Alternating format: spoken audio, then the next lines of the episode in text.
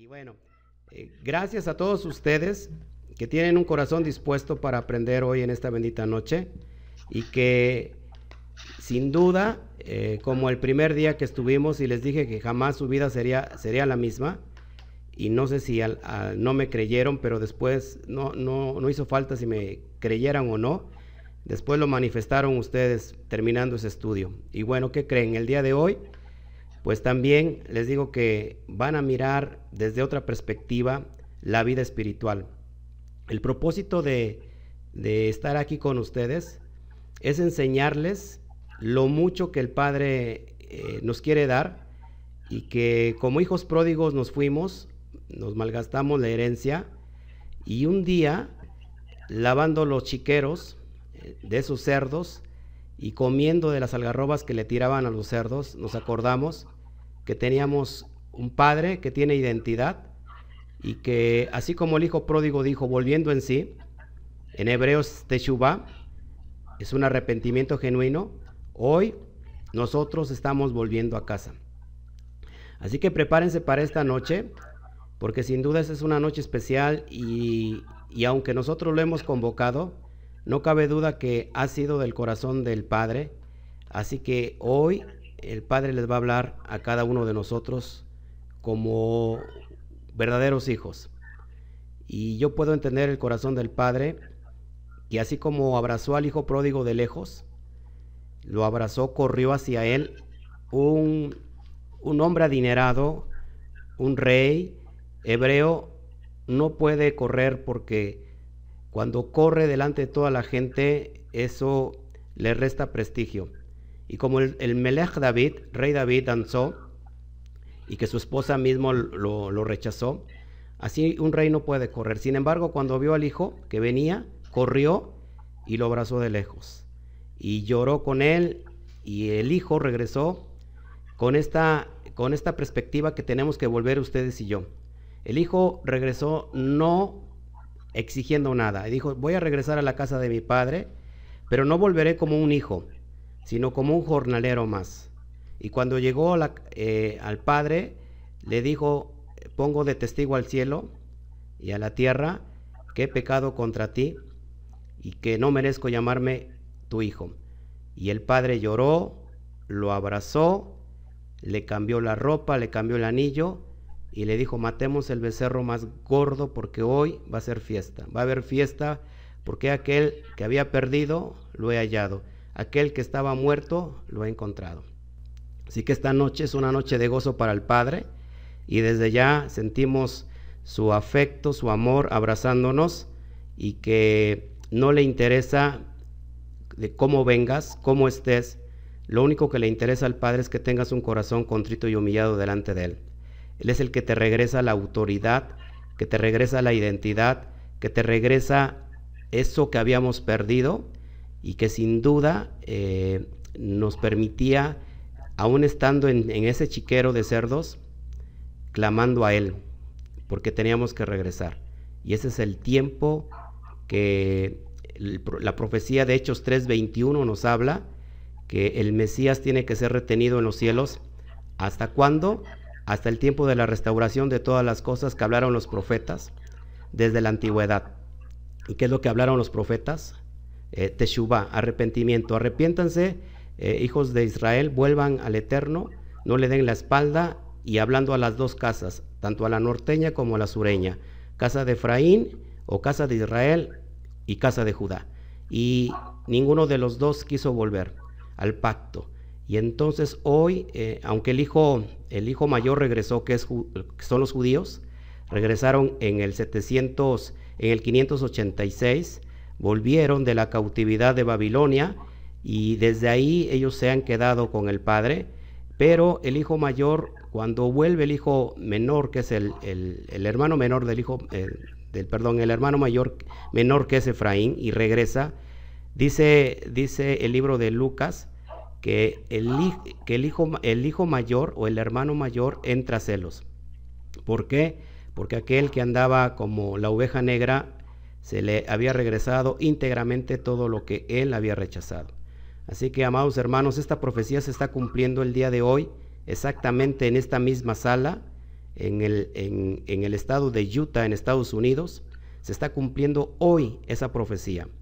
Eh, y, y déjeme decirle que tanto ustedes como yo formamos parte de esa realidad, de esa profecía que se está cumpliendo hoy. Así que el Padre está feliz de... Yo me adelanté tantito y yo llegué unos poquitos años antes que ustedes, pero sin embargo el Padre hoy está feliz porque los está esperando a ustedes con ansia, con mucha ansia. Amén. Así que bueno, vamos a prepararnos para el tema, que el Eterno nos dé luz para poder ministrar hoy y que y vamos a hacer un pequeño repaso porque la verdad es que yo puedo hablar de una sola palabra toda la noche y no es mentira, pero hoy hoy quiero enseñarles quizás un poquito más profundidad solamente para confirmar lo que vimos hace ocho días y que el Eterno, bueno, hoy se complace. Déjenme compartir, compartirle pantalla. Perfecto, perfecto. Bueno, vamos a dar un, pequeño repaso para que hoy este, podamos darle, eh, eh, ¿cómo se llama?, eh, propósito a esta enseñanza. Hace ocho días vimos la importancia de la palabra derech, que todos recordamos que significa camino, y se acuerdan un poquito que todo inicia con el regreso del hijo pródigo a la esencia original y vimos la importancia por qué es necesario volver a las raíces hebreas. Porque si yo tengo una Biblia al español y que si yo la leo en español me la, puedo entender, pero ¿por qué entonces tengo que regresar a las raíces hebreas? Recuerden que cada palabra tiene, tiene su raíz, tiene su, significado, su fuente. Eh, no es excepción con la Biblia. La Biblia resultó de, de mucha pérdida cuando se traduce del hebreo al griego y después del griego al latín y luego del latín al, al alemán. Y bueno, tenemos la reforma de Martín Lutero y después de eso viene, bueno, toda, todas las, las traducciones a todos los idiomas, a todos los idiomas posibles, en este caso el español. Sin embargo, recuerden que cada traducción es una interpretación. ¿Se acuerdan por qué? Porque no hay palabras en hebreo, o sea, no hay palabras en otro idioma que puedan traducir el hebreo, ¿se acuerdan?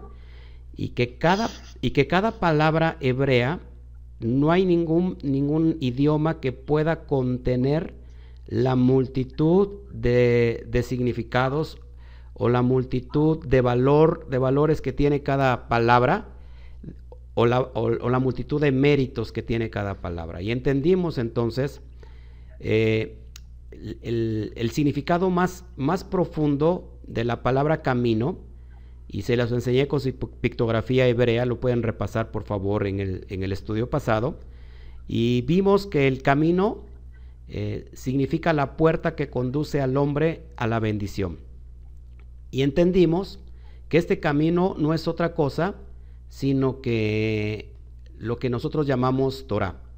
Torah, lo que se ha traducido como ley, y ahorita lo vamos a ir descubriendo paso a paso para que podamos entender todo este concepto tan profundo y entendimos, eh, cuando citamos nosotros el, texto de Jeremías 6:16, que vimos que eh, dice ahí que busquemos las, las, sendas antiguas y cuál es el camino para que, para que andemos por ese camino.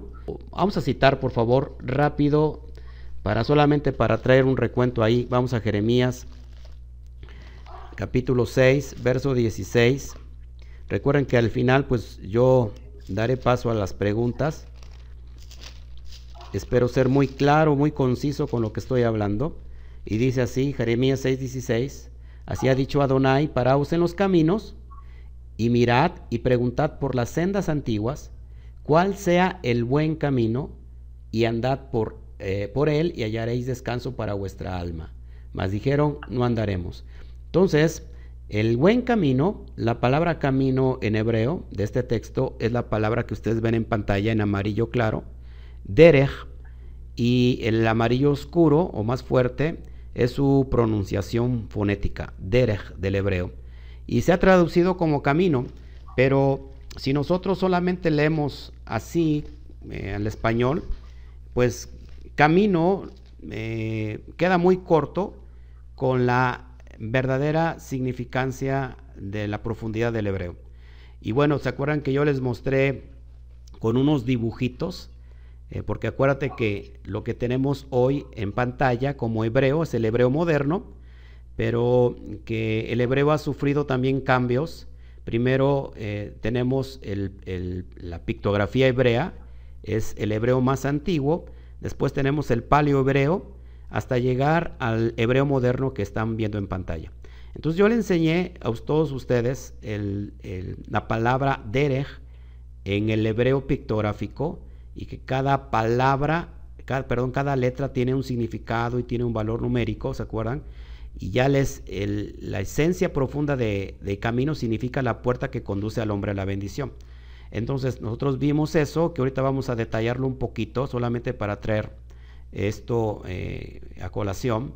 Vimos Juan 14, 6, que el camino, cuando dijo el Mashiach o el Mesías, voy a estar hablando eh, tanto los nombres hebreos como en español, para que pueda, sobre todo por todos ustedes que son nuevos en esto. Juan 14, 6 dice que, dijo el Mesías, dijo que Él es el camino, la verdad y la vida. Y, nosotros vimos en Mateo 11, 29 una referencia a Jeremías 6, 16, cuando se acuerdan cuando el Mesías les dice a todos aquellos que estaban bien cargados, todos si están cargados y trabajados, vengan a mí y yo los haré descansar eh, y pondré un yugo fácil, un yugo ligero, una carga, una carga ligera y un yugo fácil. Estoy parafraseando. Y que no se trataba de otra cosa, sino de precisamente de estos mandamientos eh, divinos que se habían mezclado con mandamientos de hombres. ¿Se acuerdan cuántos mandamientos existen en la Torah? ¿Se acuerdan? 613. Así es, sobre más de 6000 mandamientos de hombres. Entonces, lo, lo, que en el tiempo del Mesías, el pueblo hebreo estaba, ningún otra podía llevar a cabo la Torah, la ley. ¿Por qué? Porque eran muchos mandamientos de hombre. Para todos eran cargas pesadas el Mesías les dice, quítense esas cargas, quítense todos esos mandamientos de hombres y yo les voy a dar un yugo bien fácil. Este yugo que está hablando eh, el Mashiach y esta carga que es ligera que está hablando el Mesías no es otra cosa sino que la Torah. Y entonces, bueno, vimos en Mateo 5, 17 al 19 que el Mesías no ha venido a abrogar la ley y los profetas, sino que ha venido a cumplir, a darle cumplimiento. Ahora, más a ratito vamos a hablar de esto a profundidad pero solamente para mostrarles y recordarles que entonces el Derek es el camino y, no es otra cosa que la Torah que se ha traducido del hebreo al griego como nomos y, del, y de nomos al castellano como ley. Y, efectivamente, amados hermanos, no existe la palabra ley en el término hebreo. De hecho, la palabra ley es algo negativo. Y ahorita lo vamos a ir explicando, solamente para, para dar, entrar en contexto de todo esto que vamos a, ver. Amén. También vimos lo que es una mitzvah. ¿Se acuerdan? La mitzvah en hebreo se, traduce como ordenanza, como mandato, como mandamiento, y que de alguna manera eh, el Eterno le está diciendo una y otra vez, vemos por toda la Biblia, diciéndole el Eterno al pueblo de Israel, si ustedes me prestan su oído, si ustedes oyen mi voz y guardan mis pactos o guardan mis mandamientos, entonces, como vemos en Éxodo 19:5, serán mi especial tesoro sobre toda la tierra, porque mía es toda la tierra. Eh, así que la esencia verdadera o la esencia profunda de todo el Tanaj, ¿se acuerdan que el Tanaj, eh, habíamos hablado que el Tanaj no es otra cosa lo que se ha conocido eh, como el Antiguo, el Antiguo Testamento? Tanakh viene de, las siglas T de Torah, N de Nevin, que significan profetas, y K de Ketubin, que significan escritos. Es decir, todo el compilamiento del mal llamado Antiguo Testamento. Ahora rato voy a, preguntar yo, después de que ustedes me pregunten o antes, porque yo como cualquier alumno, eh, se supone que usted eh, se quedó a estudiar y que, bueno, le tiene que contestar preguntas al, al maestro. Así que en Éxodo 19:5 vemos que el, Eterno le habla al pueblo y les dice, si ustedes escuchan mi voz y guardaren mi pacto, serán mi especial tesoro. El Eterno quiere, sobre todas las cosas, que le obedezcamos, que guardemos su ley y vamos a entender desde la perspectiva hebrea qué es la ley, eh, porque para muchos se les hace muy difícil entender qué es Torah, porque bueno, algunos no lo han escuchado y otros más dicen, bueno, la Torah es para los judíos, eso no es para nosotros. Y cuando alguna vez me vinieron a ver eh, los testigos de Jehová, estando yo aquí en casa y, y bueno, me empezaron ellos a predicar, y cuando yo les dije que el libro que yo estudiaba era la Torah, ellos se espantaron y me dijeron, eso, eso no es del diablo. Y le digo, ¿por qué es del diablo? Y me dijeron, es que eso lo guardan los, los, los del Islam. Y le digo, bueno, es que no te has informado, pero la Torah es del Eterno. Lo que tú me estás hablando es del Corán. Entonces hay, hay muchas ideas este, erróneas. y después me di, después de que les di, les di, les dije por aquí por allá sobre la ley y todo esto, me dicen, no, lo que pasa es que usted sabe mucho, no se cree que sabe mucho. Le digo, yo no sé mucho, no nada más soy maestro de la Torah. Ah, dice, pues así que, dice, así que fácil. Dice, les voy a traer entonces a mi pastor. De hecho, ahí anda con nosotros. Le digo, sí, aquí lo espero con gusto. Y bueno, nunca fueron a, ver a su pastor y regresaron. Dijeron, es que ahorita no puede mi pastor, pero con otro día con gusto. Entonces, hay mucha desinformación y sobre todo a nosotros, ¿qué nos dijeron eh, dentro del cristianismo? Pues que esa ley ya había caducado, ya no era para nosotros, que nosotros estamos bajo la gracia y no bajo la ley. Así que ahorita lo que vamos a ver, pero solamente para traer el contexto, esto de, de regresar a las raíces hebreas es una mitzvah, es una ordenanza. Amén. Bueno, sigamos. También vimos la palabra Lashon HaKodesh que les iba a preguntar qué significa, pero pues ya lo tienen en pantalla. Significa lenguaje divino. ¿Se, acuerdan que, que, Shonja Kodesh no tiene nada que ver con ningún lenguaje, ningún idioma eh, de cualquier país, de cualquier lengua, de cualquier nación, sino que el idioma hebreo eh, es un lenguaje sobrenatural, una lengua divina y que no lo llena ningún, ninguna lengua, ningún idioma sobre toda la tierra. Y ahorita lo va a entender, yo creo que ya, ya lo entendimos hace ocho días, que de una palabra todo lo que se saca, ¿qué, qué podemos enseñar sobre, sobre todo el castellano? O sea, por ejemplo, ¿no? Solamente la letra A, pues que es una, que es una letra, que es una vocal, pero no podemos sacar significados. Pero sin embargo, de, las 22 letras hebreas, cada letra tiene un significado profundo, tiene un número. Y si luego conjuntamos todo eso, nos da eh, mensajes que, híjole, solamente, solamente eh, da miedo en el sentido de que esto no es una escritura humana, sino completamente sobrenatural. Es lo que vimos hace, hace ocho días y bueno, la verdad déjeme decirle que cada vez que nosotros entendemos esto, tenemos más respeto sobre el, el, Lashon HaKodesh. Y se acuerdan que hay una promesa, eso se lo voy a preguntar ahorita, que hay una promesa que ya se está cumpliendo, es una profecía que ya se cumplió, y lo vemos con un, con un profeta menor que, valga la redundancia, profetizó. ¿Se acuerdan quién es? No. ¿No? no. No han hecho bien la tarea. Porque vimos, de Zacarías, de Ezequiel, de 37. ¿Se acuerdan? ¿Se acuerdan que, quién dijo, en qué, qué, profeta dice, les regresaré, regresaré la pureza de labios? ¿Se acuerdan?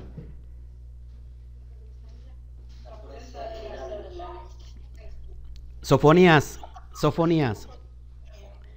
Lo vimos en el capítulo 3, verso 9, y se acuerdan que, un versículo antes, ya en el estudio lo, edité y sale todo, de que en ese, en ese mismo versículo 8 está contenido todo el alefato hebreo, las 22 letras hebreas, más las cinco finales. ¿Sí se acuerdan?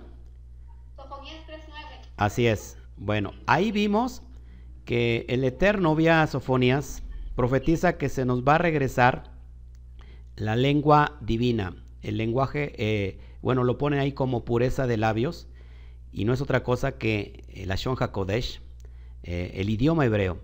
Y vimos que en Oseas, precisamente, nosotros, cuando fuimos a las naciones, eh, pues de alguna manera quebrantamos su, nombre, eh, porque nos paganizamos, solamente para traerlo a colación. Y después vimos la palabra emuná. ¿Se acuerdan la palabra emuná?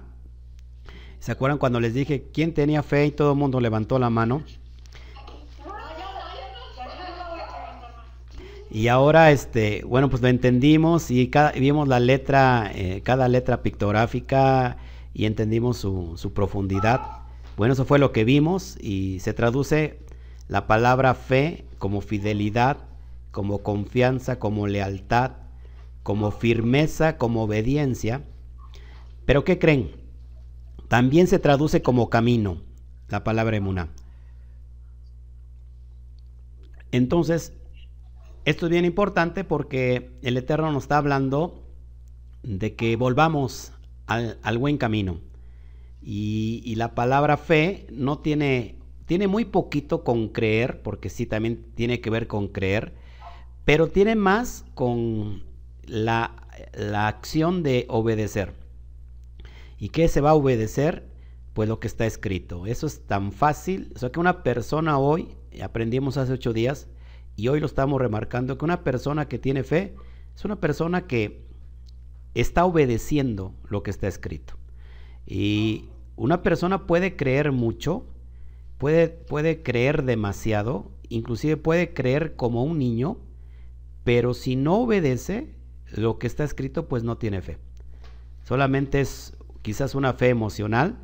Y bueno, recordemos a Pablo que él decía que la fe proviene del oír y el oír por medio de la palabra de Dios, del eterno, de Hashem. Entonces, que la fe proviene del escuchar la palabra. Es lo que vimos y qué más. ¿Se acuerdan del significado profundo, su significado pictográfico de fe? Eh, es Elohim o Hashem o Dios limpia con sus aguas para unir y sembrar la semilla de la palabra de vida a fin de producir revelación de obediencia al hombre. ¿Se acuerdan a quién se le dijo, sal de tu tierra y de tu parentela a la tierra que yo te mostraré? Abraham.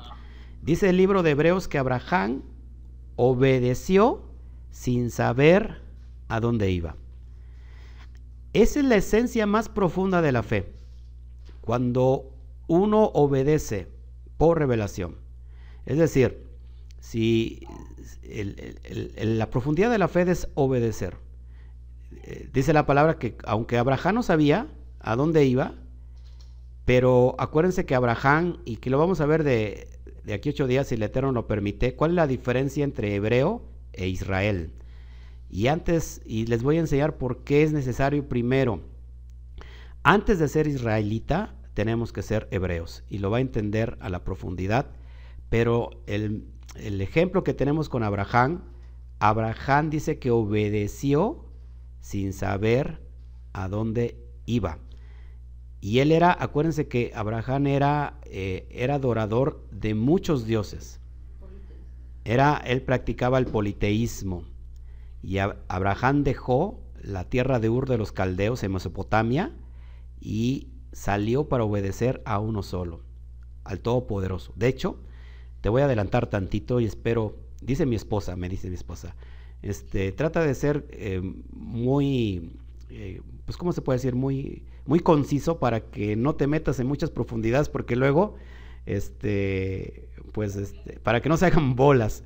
Pero el Eterno está aquí, el Eterno está aquí y les va a revelar, y Él es el que se encarga de enseñarles. La palabra, por ejemplo, Abraham, que significa Af, que viene de dos palabras hebreas, Af, que significa padre, y Am, que significa pueblo, se puede traducir a Abraham como padre de un pueblo.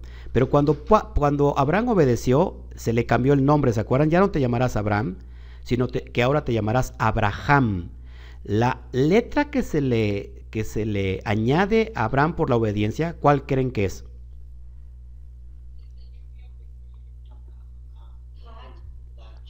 Bueno, en, hebreo es la letra Hei.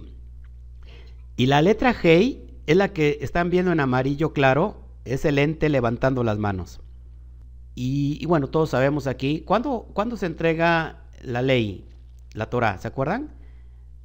¿En qué tiempo, o sea, en, eh, qué libro se, se entregó?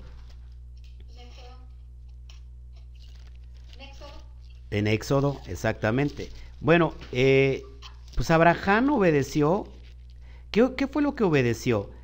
Eh, porque esto es bien importante y les voy a enseñar algo bien profundo ya desde ahorita.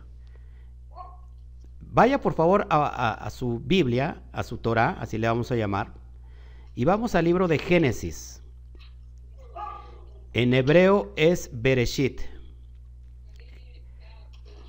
capítulo 26.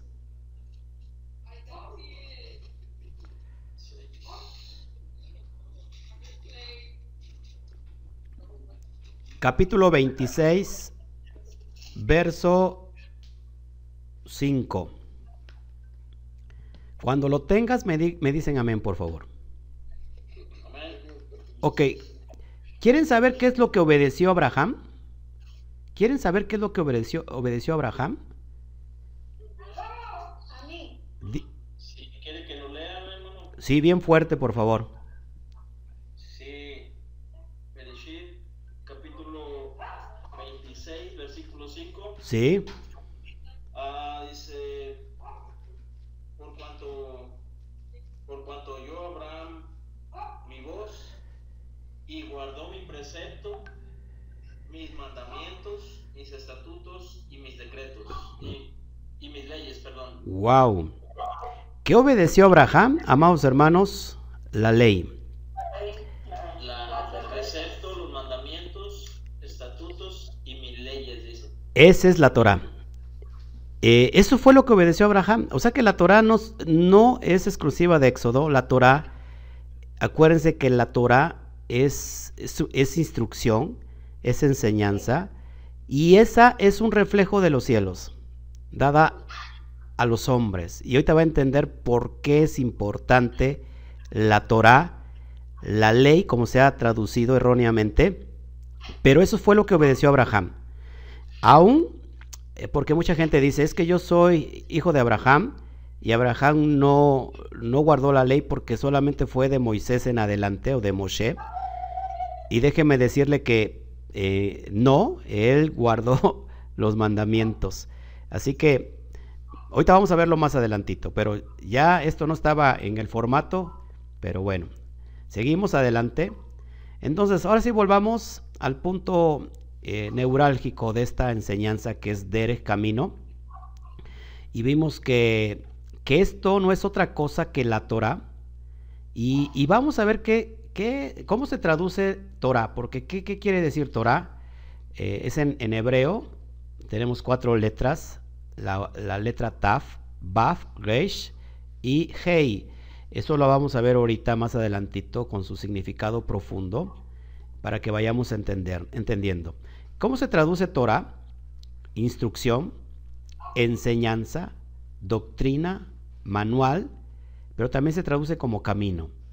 Entonces cuando el Eterno nos da su ley, que repito, la palabra ley no existe en el hebreo, sino es Torah. Y cuando Él nos da su instrucción, su enseñanza, su doctrina, su manual, si, no sé si recuerdo si vimos, creo que no, Josué 1.8, cuando le dice, le dice a Josué, nunca se, eh, Moshe le dice a Josué, nunca se aparte de tu boca este libro, de la ley, y, sino que meditarás en él de día y de noche, y harás conforme a todo lo que está escrito, y entonces harás prosperar tu camino, y todo te saldrá bien. ¿Se acuerdan? Eso dice en, Josué, en Hebreos Yehoshua eh, 1.8, y ahí nos dice que para que podamos nosotros eh, ser prósperos o prosperar nuestro camino, solamente es a a través de la instrucción. Es decir, que el hombre tiene un manual y ese manual indiscutiblemente es la Torah. como cada producto, cuando nosotros abrimos cualquier, aunque es, eh, aunque es muy vaga la, comparación, cada producto tiene un manual de instrucciones. Y normalmente el fabricante, eh, si uno hace uso, mal uso sobre, lo, sobre aquellas instrucciones, el fabricante normalmente no se hace responsable, ¿se acuerdan? Eh, y, tenemos que leer el manual para que podamos nosotros hacer buen uso del producto en sí. Así como eh, ese ejemplo, el ser humano tiene un manual.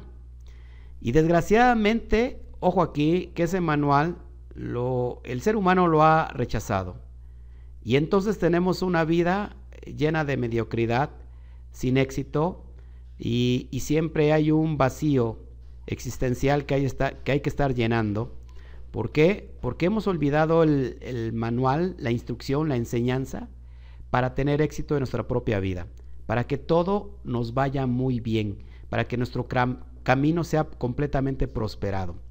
Eh, entonces, eh, desgraciadamente cuando nosotros oímos y así fuimos enseñados y decíamos es que la ley, la Torah, ya no es para este tiempo, ya no es para nosotros, es solamente para los judíos, nosotros estamos bajo la gracia.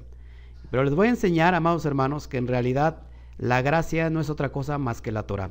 Y se los voy, se los voy a ir enseñando poquito, poquito a poquito. Entonces, Torah significa nuevamente instrucción, enseñanza, doctrina, manual, pero también tiene que ver con camino. Y esta viene de la palabra, de la raíz hebrea. Recuerden que cada palabra hebrea tiene a, sí mismo una raíz.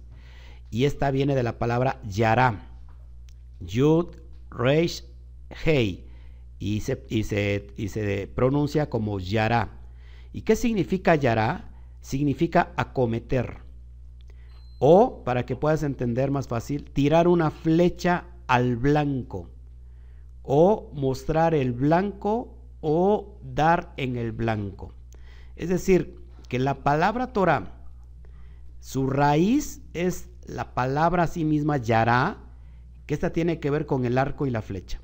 Y usted se va a sorprender porque hoy es impresionante que cuando nosotros volvemos a la esencia original, solamente ahí nos podemos dar cuenta de todo, de todo lo que nos han robado, de todo el conocimiento que nos han robado. El profeta Oseas dice que Efraín le salieron canas y no se dio cuenta, que Efraín fue una torta no volteada, es decir, que está medio crudo o medio cocido. Eh, que Efraín fue una paloma incauta. Entonces, eh, este es Efraín, este es el hijo pródigo, que precisamente ha desechado la instrucción, la enseñanza, su manual de vida, y por lo cual eh, ha fallado constantemente.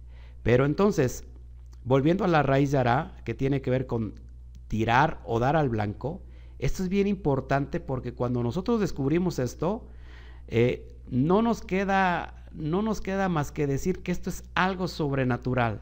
Esto no se lo pudo sacar de la manga Moshe hace miles de años atrás, sino que esto es una inspiración divina. Yo era una de las personas que no creían en la Biblia. Yo, yo, decía, yo, yo decía que la habían escrito hombres común y corriente, como nosotros, eh, que eso no era, era, era una falacia, era una mentira. Y el Eterno me cayó la boca y hoy, hoy estoy predicando de esto porque esto es impresionante. Y creo que si a uno no le apasiona, y, se ve que a mí me apasiona, por supuesto, y, puedo dar eh, esta enseñanza y puedo impartir esta pasión para que llegue a su corazón y puedan ver eh, la importancia de una sola palabra. Entonces, ¿para qué el hombre necesitará edificarse en el arco y la flecha? Pues el propósito salta a la vista y es para dar al blanco. Es más, eh, por ejemplo, entonces la, la raíz esencial de Torah tiene que ver con arco y con flecha. Y tiene que ver con instruir a un niño precisamente en el arco y la flecha. ¿Y para qué? ¿Para qué va un niño a instruirse en el arco y la flecha? ¿Cuál será el propósito? Pues repitan todos conmigo, pues dar al blanco. Entonces, ¿cuál es el propósito de el arco y la flecha? Dar al blanco. ¿Y qué creen? Que esto es lo, lo importante de comprender. Eh, esto me apasiona a mí y este, híjole, se me cae la baba cada vez que yo ministro esto porque me ministro a mí mismo y digo, wow, ¿cómo pude estar tan lejos de todo esto que me traía vida y que lo rechacé y que perdí tantos años de mi vida? Yo me iba a separar eh, con mi, yo tengo un matrimonio de 25 años, al año octavo nos íbamos a separar y precisamente el 8 en el hebreo tiene que ver con la letra Het. Y la letra G tiene que ver con nuevos comienzos, nuevos principios. Y en el, en el día octavo, en el, en el año octavo, nos íbamos a separar mi esposa porque mi esposa no podía tener bebés, ya había perdido dos en su vientre y, ya como que algo se había perdido. Mi esposa creyó, escuchó a alguien profetizarle de parte del, mundo oscuro que no iba a poder tener hijos. Y nosotros nos, hicimos a la idea y llegó los años y recuerdo que en el año octavo nos separamos y solamente fueron 15 días, porque a los 15 días regresó mi amada esposa diciendo estoy embarazada. Y yo le dije, volvamos, tenemos que volver otra vez a lo mismo porque lo vas a perder. Pero tenía una gran sorpresa. Hoy Hoy esa, esa sorpresa tiene 17 años y se llama igual que yo, Oscar. Y, y, el Eterno nos unió, nos dio ese propósito. Y digo, ¿cómo no pude ver esto antes? Pero nunca es tarde y creo que el Eterno les está hablando a tiempo. Y, fíjate, entonces, si el propósito de, de la Torah es dar al blanco, eh, de, lo, eh, de hecho, lo contrario entonces es pecado. Pecado en el griego es la palabra jamartía. ¿Y qué creen que significa pecado? Errar el blanco. Esto es impresionante porque no importa qué dispuestos estemos, no importa qué, buenos podamos ser, no importa qué honestos seamos, si nosotros seguimos pecando, si nosotros seguimos transgrediendo la ley, no importa lo bueno que seamos, estamos en pecado. Y de hecho, vamos para allá, primera de Juan 3.4, y yo quiero que lo subrayes muy bien porque te va a cambiar completamente la perspectiva hoy, esta charla, esta enseñanza, este estudio, como tú le quieras llamar. Eh, primera de Juan 3.4, ¿y cuántas veces lo leímos estando en el cristianismo? ¿Y cuántas veces lo pasamos por alto? si se, si acuerdan, ¿no? Que este pasaje, híjole, yo lo leí como pastor, como pastor cristiano, no sé cuántas veces, y nunca reparé, reparé en, en él. Entonces, ¿ya lo tienen? Dice así, todo aquel que comete pecado, infringe también la ley, pues el pecado es infracción de la ley. Lo dice Juan, eh, el discípulo amado, ya en este tiempo estamos hablando prácticamente del, año 80 en adelante, del tiempo de nuestra era común. El, el, Mesías ya había muerto y resucitado, ya no estaba aquí en este plano. Y Juan está diciendo, pecado es transgredir la ley. Yo como pastor cristiano leí esto y yo seguía transgrediendo la ley y no sabía que transgredir la ley era pecado. Así que, amados hermanos, ¿para qué nos sirve la Torah? Precisamente para dejar de pecar. Porque por mucho que querramos, no podemos dar al blanco. Y la Torah nos enseña, nos instruye a cómo dar al blanco, cómo dejar de pecar. Esto es impresionante porque nos abre la perspectiva y, ya vamos tirando una vaca sagrada que se levantó dentro de la creencia católica cristiana, que es echar a, eh, haber cancelado la ley. La ley no está cancelada, no está caducada, sigue vigente. Y vamos más para allá para que lo podamos entender. Esto es impresionante, amados hermanos. Lo que tienes en pantalla es la palabra Torah. Nuevamente arriba las letras en blanco es las letras en hebreo. La letra Taf, la letra Baf, la, letra Reish y la letra Hei. Debajo de ellas, en las letras negras, tienes la pictografía hebrea, la más antigua.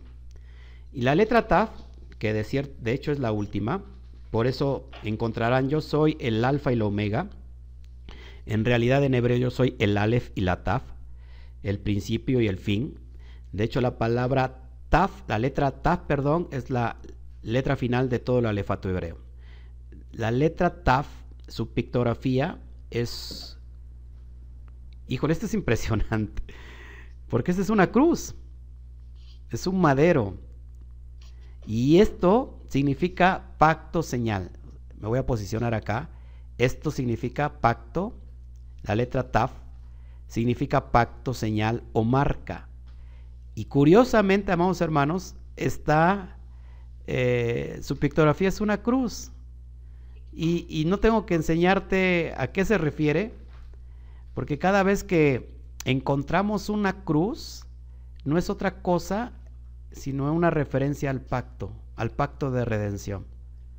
Después tenemos la letra Vav, que la letra Vav es como si fuera una Y, pero que en realidad esto es una estaca o un clavo que sirve para unir dos cosas.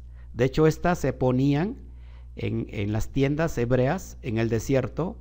Es que aquí, en, eh, aquí en, nuestro país, en México, se le, se le llaman garrochas a estos. Así terminan las garrochas. Y bueno, pero sirve para unir era para unir las tiendas. Y de hecho, eh, para eso es. La esencia de la letra Bab es unificar. Y, tiene que ver con clavo. Después tenemos la letra Reish, que la vimos también la semana pasada y tiene que ver con una cabeza de hombre. ¿Se acuerdan? La letra Reish.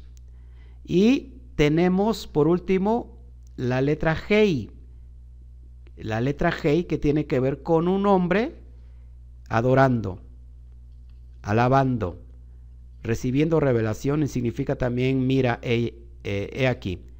Entonces, ¿qué significa Torah en la perspectiva más profunda de, del hebreo? Significa el pacto unido al hombre para traer revelación. Sin, sin ese pacto, amados hermanos, no podríamos tener revelación ustedes ni yo. También se puede, podría traducir como el pacto clavado al hombre. El pacto clavado al hombre para traer revelación. Y haciendo referencia al, al primer Adán, que debido a su desobediencia, pues toda la, todo, el, todo Israel, toda la humanidad entró en ese pecado porque se nos quitó la gloria del Eterno. Pero Pablo hace referencia al postrer Adán, que es Yeshua HaMashiach, y que gracias a la obediencia del sádic, del justo, hoy nosotros podemos tener esos méritos de ese pacto.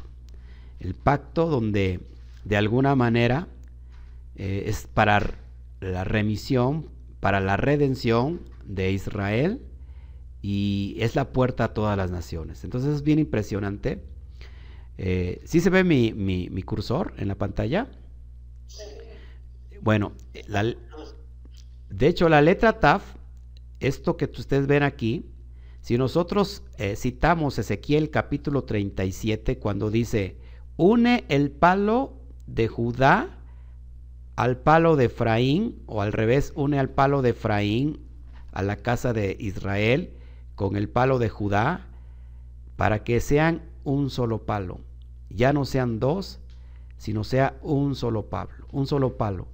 Y esta, amados hermanos, tiene que ver con el pacto, con el pacto final de redención y eh, la sublimidad o lo sublime del significado de la Torah precisamente es lo que están viendo en pantalla. El pacto unido al hombre o clavado al hombre para traer para traernos revelación. Entonces, Torah, sin Torah, dice el profeta Oseas capítulo 4, verso 6, que el pueblo se desenfrena sin, sin la ley, sin la Torah. Vamos allá, por favor, para que no esté yo parafraseando. Tengo tantos, tantos este, citas en mi cabeza que, que a veces las termino, las termino parafraseando mal. 4, 6. Y dice así. Eh, ok. Dice, mi pueblo fue destruido porque le faltó conocimiento. ¿Sí? ¿Ya lo tienen? Sí, ok, lo leo. Mi pueblo fue destruido porque le faltó conocimiento. Por, cuando, por cuanto desechaste la ley, perdón, el conocimiento, yo te echaré del sacerdocio, y porque olvidaste la ley de tu Elohim, también yo me olvidaré de tus hijos.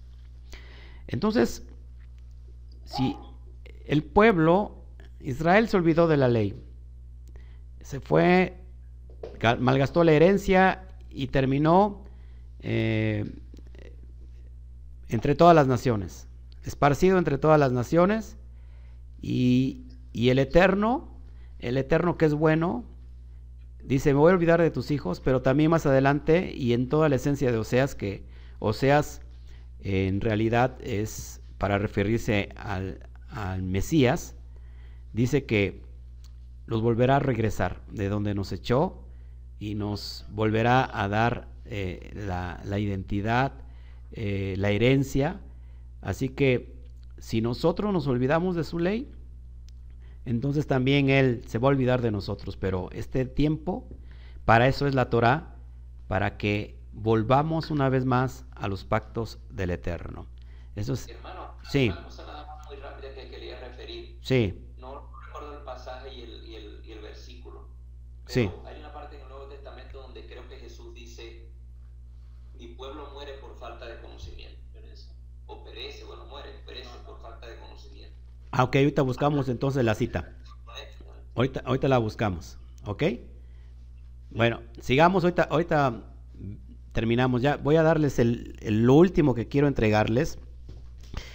La palabra ley del griego nomos es para referirse, ojo aquí, porque esto es bien, bien importante y quiero que lo acotemos.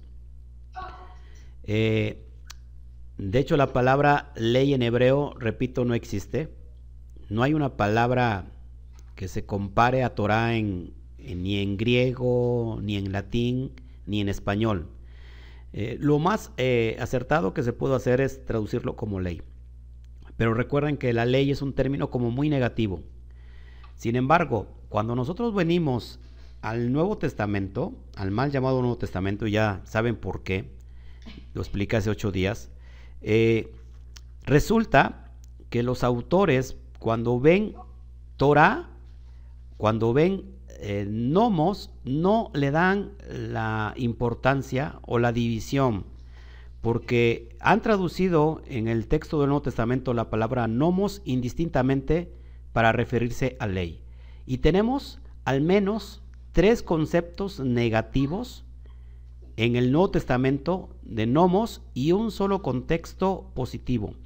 Sin embargo, nomos se ha traducido indistintamente. ¿Sí me, sí me escuchó? ¿Sí me están escuchando? Ahora sí. No se escuchaba, pero ahora sí. ¿En qué me quedé? En los nomos. Es que no existe un, Ok. la palabra en hebreo que es con un significado negativo. Ok, bueno, entonces la palabra nomos del griego, que se ha traducido como ley, en el Nuevo Testamento hay al menos tres definiciones negativas y una positiva. Pero cuando los autores traducen nomos, lo traducen indistintamente, y ahorita lo vamos a entender. Por ejemplo, hay un, hay un, hay un término negativo que se le conoce nomos, pero es para referirse, por ejemplo, a la ley de las obras. ¿Y qué, es, qué son la ley de las obras? Tradiciones rabínicas, la Kabbalah, los, el Midrash, Talmud, etcétera, doctrinas y mandamientos de hombres, ¿se acuerdan? Los 613 mitzvot, son aplastados por más de seis mil mandamientos de hombres. Ese es un término negativo para nomos. Esto es bien importante que lo vayamos entendiendo. Eh, también tiene que ver con la observancia legalista de la ley divina, es decir, la salvación por obras religiosas. Y vemos el pasaje de Marcos 7, 7 al 9, el 9, donde dice el Mesías, les dice a cierto grupo de, de, judíos, eh, de, ¿cómo se llama?, de, de parushim, de fariseos, eh, les dice, ustedes han dejado la ley de Dios por guardar los mandamientos de hombres, las leyes rabínicas. Bueno, la palabra nomos, uno de sus términos negativos es para referirse a la ley de las obras. ¿Se acuerdan que tenemos un texto en Gálatas y en Romanos donde nos hace referencia que no estamos ya bajo las obras de la ley, sino bajo la gracia? Cuando hace e, esa diferencia, Pablo no se está refiriendo a la ley divina, sino está citando la ley de las obras, lo que te estoy mostrando en amarillo. Sin embargo, los traductores no hacen la diferencia como corresponde, simplemente ponen nomos, pero esta es la ley de las obras. Tenemos otro concepto negativo y es bajo la ley. Cuando eh, se menciona Pablo bajo la ley, no está refiriéndose a la ley divina, sin embargo es la misma palabra nomos, y esta tiene que ver con la maldición o la ley del pecado, es decir, torcer los mandamientos divinos bajo una mala interpretación, etcétera, etcétera, etcétera. Vemos que... En... ¿Sí me están escuchando? Ok. ¿Sí me están escuchando? Sí. o sí, tercer los mandamientos divinos bajo una mala interpretación. Recuerden que en Deuteronomio 4.2, 12.32 y 27.26 nos dice que si nosotros quitamos o añadimos, estamos en maldición. Eh, Pablo decía que no puede haber otro evangelio que el que él ha predicado y aunque un ángel viniera del cielo y les presentara un mandamiento diferente, entonces este sea anatema, sea cosa maldita. Ahora, estos dos, eh, al menos estos dos términos que les estoy mostrando, para nomos es para referirse a ley. Ojo, que ley, una es la ley de las obras y otra es bajo la ley, que significa la ley del pecado. Ahora, otro, otro, otro contexto de ley de nomos es el, el positivo, los hacedores de la ley, y aquí hace referencia a la ley divina. Cuando dice que solamente seremos justificados delante del Eterno, en Romanos 2, 12 al 13, que no son los oidores de la ley, sino los hacedores de la ley serán justificados delante del Eterno.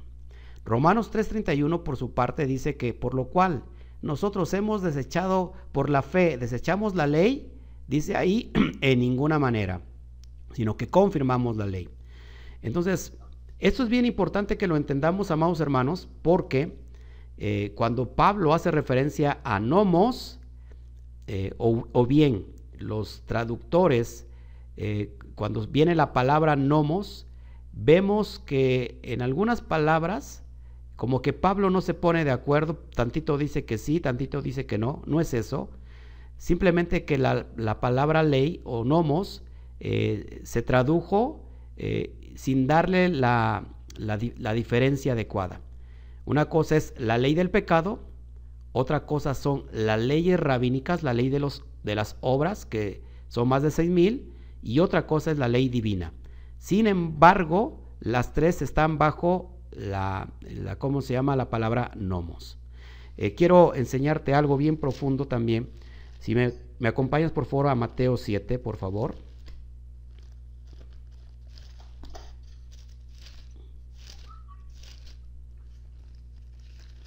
Mateo capítulo 7, vamos para allá, déjenme buscar la, cita. Cuando lo tenga, ese en Mateo 7, del verso 21 eh, en adelante. ¿Se acuerdan eh, que este pasaje también es muy conocido y que, sin embargo, bueno, pues nunca le dimos la importancia necesaria? Eh, ahí está hablando el Mesías, Mashiach, y voy a leer los, los versos para que podamos entender el contexto. Dice, no todo el que me dice Señor, Señor, entrará al reino de los cielos, sino el que hace la voluntad de mi Padre que está en los cielos. Verso 22. Muchos me dirán en aquel día, Señor, Señor, que en hebreo es Adón, Adón. ¿No profetizamos en tu nombre y en tu nombre echamos fuera demonios y en tu nombre hicimos muchos milagros? Verso 23. Y entonces les declararé, nunca os conocí, nunca os conocí, apartaos de mí, hacedores de maldad. Si tú, si tú subrayas por favor la palabra hacedor de maldad, si tú buscas en el original es la palabra griega anomía, anomía. ¿Y qué significa anomía? Ojo aquí, la palabra en griego a significa sin y la palabra nomo significa ley. ¿Por qué lo rechazó el Mesías? Porque les, la palabra hacedor de maldad se, traduce también como iniquidad. La iniquidad es anomía. Y entonces se los voy a leer como, como corresponde. El verso 23. y entonces les declararé, nunca os conocí apartados de mí, aquellos que están sin ley. Aquellos que viven sin la ley. Aquellos que son antitorá. Es lo que significa la palabra anomía. Aquellos que están sin ley. Entonces, eh, esto no, lo no se traduce tal cual porque lógico, hay muchos intereses de por medio. Eh, cada traductor y copista pues lleva, lleva agua para su, su molino. Y aquí nos vemos clarísimo que entonces la ley divina nunca, nunca quedó caducada, nunca fue echado a un lado, sino todo lo contrario. Y, y bueno, ya creo que con eso he terminado esta, esta explicación. Eh, gracias. Eh, ¿Qué más? Este, ahí. Sigo, sigo en línea, ¿verdad? Ok. Pues esto es lo que les quería yo entregar. Eh, que veamos esta importancia de, de estar entendiendo. ¿Cómo ven mis amados hermanos?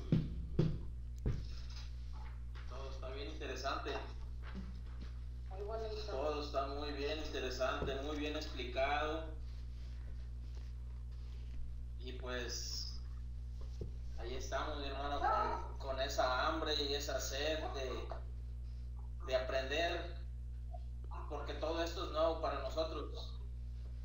Todo esto es nuevo para nosotros porque después de haber estado tantos años en el cristianismo, todo esto son términos, son palabras, conceptos, historia, todo explicado de un, desde un punto de vista totalmente diferente. Amén. Y pues estamos como cuando un niño empieza a caminar. Así es, aprendiendo. Como cuando vamos a, primeramente al kinder. Amén. Así que aquí estamos con las ganas de, de seguirnos congregando, de seguir aprendiendo y que el Señor lo siga usando, mi hermano. Muchas gracias. Solamente para, antes de, de que pasemos a, las preguntas, me llama mucho la atención que si el pecado es transgredir la ley, no importa todo el esfuerzo que hagamos, si nosotros seguimos transgrediendo la ley, estamos en pecado. Y vemos en Éxodo 20, ¿se acuerdan cuántos mandamientos hay en Éxodo 20? Son 10 mandamientos. 10 mandamientos, que en realidad son 14 en el original, pero son 10 expresiones, son 10 mandamientos, y que curiosamente, eh, ¿se acuerdan que se presentan en dos tablas, haciendo referencia también que una parte de ellos, en esencial cuatro, los primeros cuatro, es en referencia de nuestra relación que tenemos con Hashem, con el Eterno. Sí. ¿Sí va a hacer una pregunta, este, Fernando? Ok. Estabas diciendo, señalado precisamente era eso, que era con relación a Dios. Ok, y los otros restantes es para, son una relación que tenemos contra, eh, para el prójimo. Es decir, la primera es una relación vertical y la segunda es una eh, relación horizontal. ¿Se acuerdan cuando el Mesías le preguntan cuál es el más grande mandamiento? Él dice, él cita Deuteronomio capítulo 6, verso 4, amarás a Elohim con toda tu mente, con toda tu alma, con todas tus fuerzas. Está citando la Torá, está citando el libro de Deuteronomio, y él dice, y hay otro que es semejante al primero, dice, amarás a tu prójimo como a ti mismo. También citado de la Torá, Levítico 19, 18. Es decir, que el Mesías está citando esto que te estoy enseñando, que cuatro mandamientos tienen que ver con la relación con mi Padre. Si yo amo a mi Padre celestial, no voy a hacer idolatría, no voy a inclinarme ante falsos dioses, eh, no levantaré en nombre, en, vano su nombre y guardaré Shabbat, el día que está explícito en Éxodo 20. Y, y si yo eh, cumplo con los demás restantes. Cuando amo a mi prójimo, no lo voy a matar, no, no, le voy a, no voy a desear la mujer de su prójimo, no le voy a robar, no le voy a levantar falso testimonio. Y estoy cumpliendo Levítico 19, 18. Amarás a tu prójimo como a ti mismo. Ahora, eso, eso, se, eso se reduce todo a la ley y los profetas. Cuando yo cumplo todo eso, amados hermanos, cumplo con todo. La pregunta de los 64 mil, ¿por qué entonces se quitó el mandamiento del guardar el día séptimo? y que es el cuarto mandamiento, guardar el Shabbat. Y, nosotros guardábamos un día que no es. Y de hecho la palabra domingo ni siquiera existe en, el, el, Antiguo Testamento y por supuesto en el Nuevo Testamento. No existe la palabra domingo. No hay ni una sola referencia a la palabra domingo. Es más, cuando se dice eh, en Hechos 17 o en Hechos 20, cuando dice que se reunían el primer día de la semana, y todos, al decir, pues, primer día de la semana es domingo, pero en el griego eh, es miatón sabatón y se traduce como el primero de los sábados, haciendo referencia a las fiestas que se tienen que guardar. Y bueno, ya para esto pues, tenemos que avanzar un poco más para que vayan entendiendo. Pero...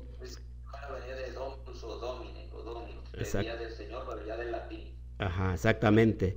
Ahora, nosotros podemos buscar al Eterno todos los días, sí, por supuesto, todos los días. De hecho, así lo hacemos. Pero Él estipuló un día específico para guardarlo. Y es por toda la eternidad. Así que, amados hermanos, nosotros podemos amar mucho al Eterno, pero cuando decimos, ¿sabes qué?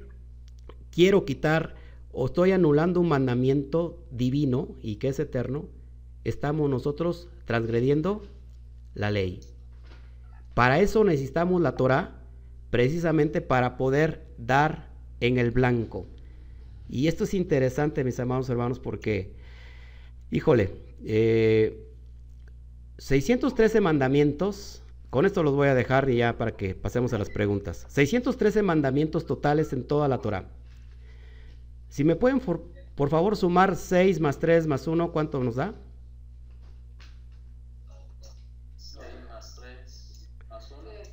10. Con los 10 que te acabo de mencionar, cumples con los 613.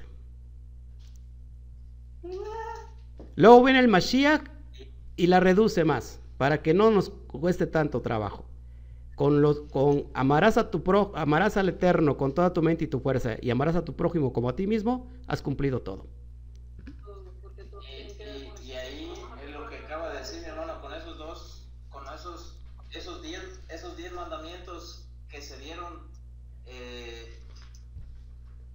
Se reduce toda la ley en esos dos, amarás al Señor tu Dios y amarás a tu prójimo como a ti mismo. Si cumplimos esos dos mandamientos, estamos cumpliendo toda, todos Los, demás mandamientos. Toda la ley. Así que, amados, amados hermanos, este, ¿alguna pregunta?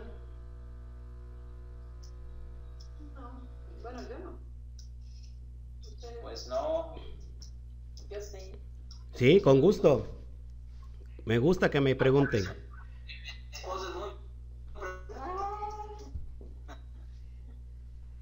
Yo quisiera que nos explicara un poquito así uh, cómo es la manera correcta de guardar el Shabbat, porque hay muchas uh,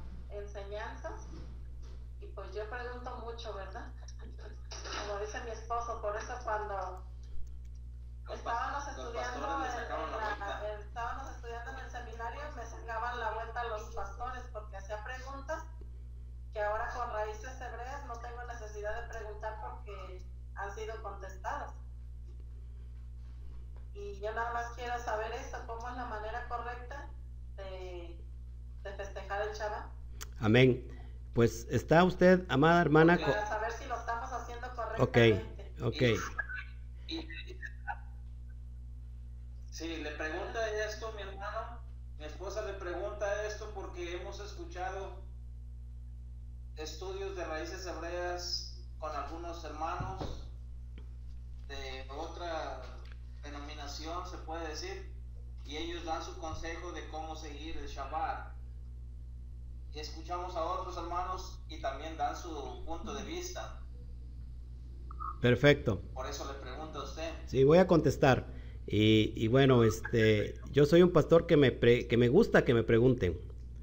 Eh, si no me preguntan, como que siento que o, no entendieron o, este, o, o, como que no les interesó mucho. Pero sí, eh, nosotros estamos basados en la Torah y en la Torah no existe alguna forma de, específica de cómo guardar el Shabbat. ¿Qué nos dice el Eterno de guardar el Shabbat? Solamente el mandamiento de no harás y es no trabajar. Eh, cesar de todo el trabajo, no hacer trabajar a nadie. En este caso tenemos una empresa, eh, nosotros no trabajamos, pero no dejamos a nuestros empleados trabajando. Y dice la Torah que ni, ni, ni tú trabajarás, ni tus criados, ni tus siervos, ni tus bestias. Es decir, cesar completamente de todo el trabajo. Ahora, que nosotros lo podamos celebrar con una, con una cena es, es muy bueno porque dentro de la cena, en el seno familiar, nos bendecimos todos, ¿no? El padre bendice a la esposa, a los hijos, y los hijos bendicen a, los padres, y es muy bonito porque eso se llama como tradición. Sin embargo, no necesaria, necesariamente este, si yo no cumplo con esa tradición, significa que, que estoy transgrediendo la ley. Eh, el transgredir realmente sería trabajar. Así que eh, yo lo que siempre, eh, ¿cómo se llama? Consejo y que no me lo saco tampoco de la manga, sino que está en la Torah, simplemente es dejar de trabajar. Nosotros lo hacemos, eh, recibimos el Shabbat porque hay una recepción del Shabbat y se inicia en cada, ¿cómo se puede decir? En cada ocaso del, del, viernes por la tarde le damos la entrada al Shabbat, bendecimos y el día se hizo para, número uno, para estudiar Torah, porque elevamos nuestra conciencia, vamos a otra dimensión y, y, bueno, la idea también es congregarse. Así que eh, yo después les voy a estar pasando algunos tics este, para que puedan eh, eh, guardar el Shabbat de alguna manera muy sencilla, porque en realidad es, una, es, es como usar muchos símbolos y cada símbolo, bueno, es en referencia a la Torah, pero en realidad es, de, es cesar de trabajar, es lo que tenemos que hacer en Shabbat. El principio básico que lo dije es no hacer nada. No. Pero, pero no hacer o sea, nada tiene un sentido, No, ¿sabes? o que sea, no no hacer hacer nada. nada que genere lucro, que, que te genere algo. O sea, eso tiene todo un sentido, porque si nosotros toda la semana estamos trabajando para poder satisfacer las necesidades, sé, Económica, físicas, material. eh, materiales, X. Eh, Es decir, Ah, y queda claro, nosotros podemos adorar a Dios todos los días claro, y buscar cada día, siempre. es decir, Pero Dios, sí. dediquemos un día en especial. Y por eso ese es el sentido del no trabajar. No trabajar es para Para dedicárselo a Dios. Es decir, que el Shabbat no es para dejar de hacer nada, sino en realidad es para estudiar la Torah, porque vamos a otra dimensión. Es el día, fíjense.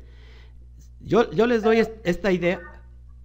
Sí, No transgredimos como si, si vamos a visitar a un enfermo, no es, no es este, o si vamos a ayudar a algún hermano en alguna necesidad, no es necesariamente no hacer nada, sino no hacer nada ah, de trabajo que, que genere ingresos, pero sí podemos hacer este, otras cosas. Lo que Es lícito, es lícito hacer Lo Claro. decía nuestro Señor. Y, ta- y también, este, como por ejemplo, dice no encender fuego.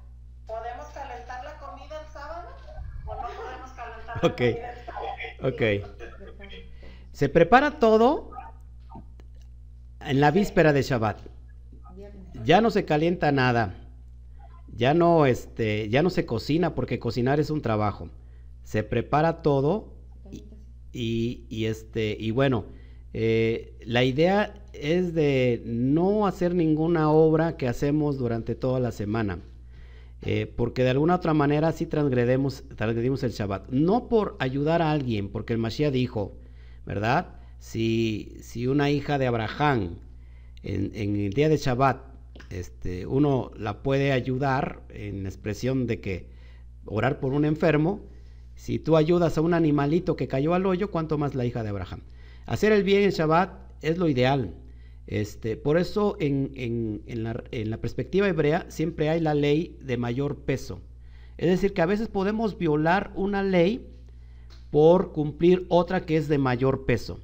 Así que en Shabbat sí podemos ayudar al enfermo, si hay un necesitado, podemos ir eh, a orar por él, pero normalmente el Shabbat se hizo para guardarlo, ya sea en casa, eh, lo, ideal es en una congregación y, y, doy gracias al Eterno porque hoy se está levantando algo ahí para que se reúnan a guardar el Shabbat y que vayan a otra dimensión. Yo les digo este concepto para el Shabbat y ya les doy el, el pase.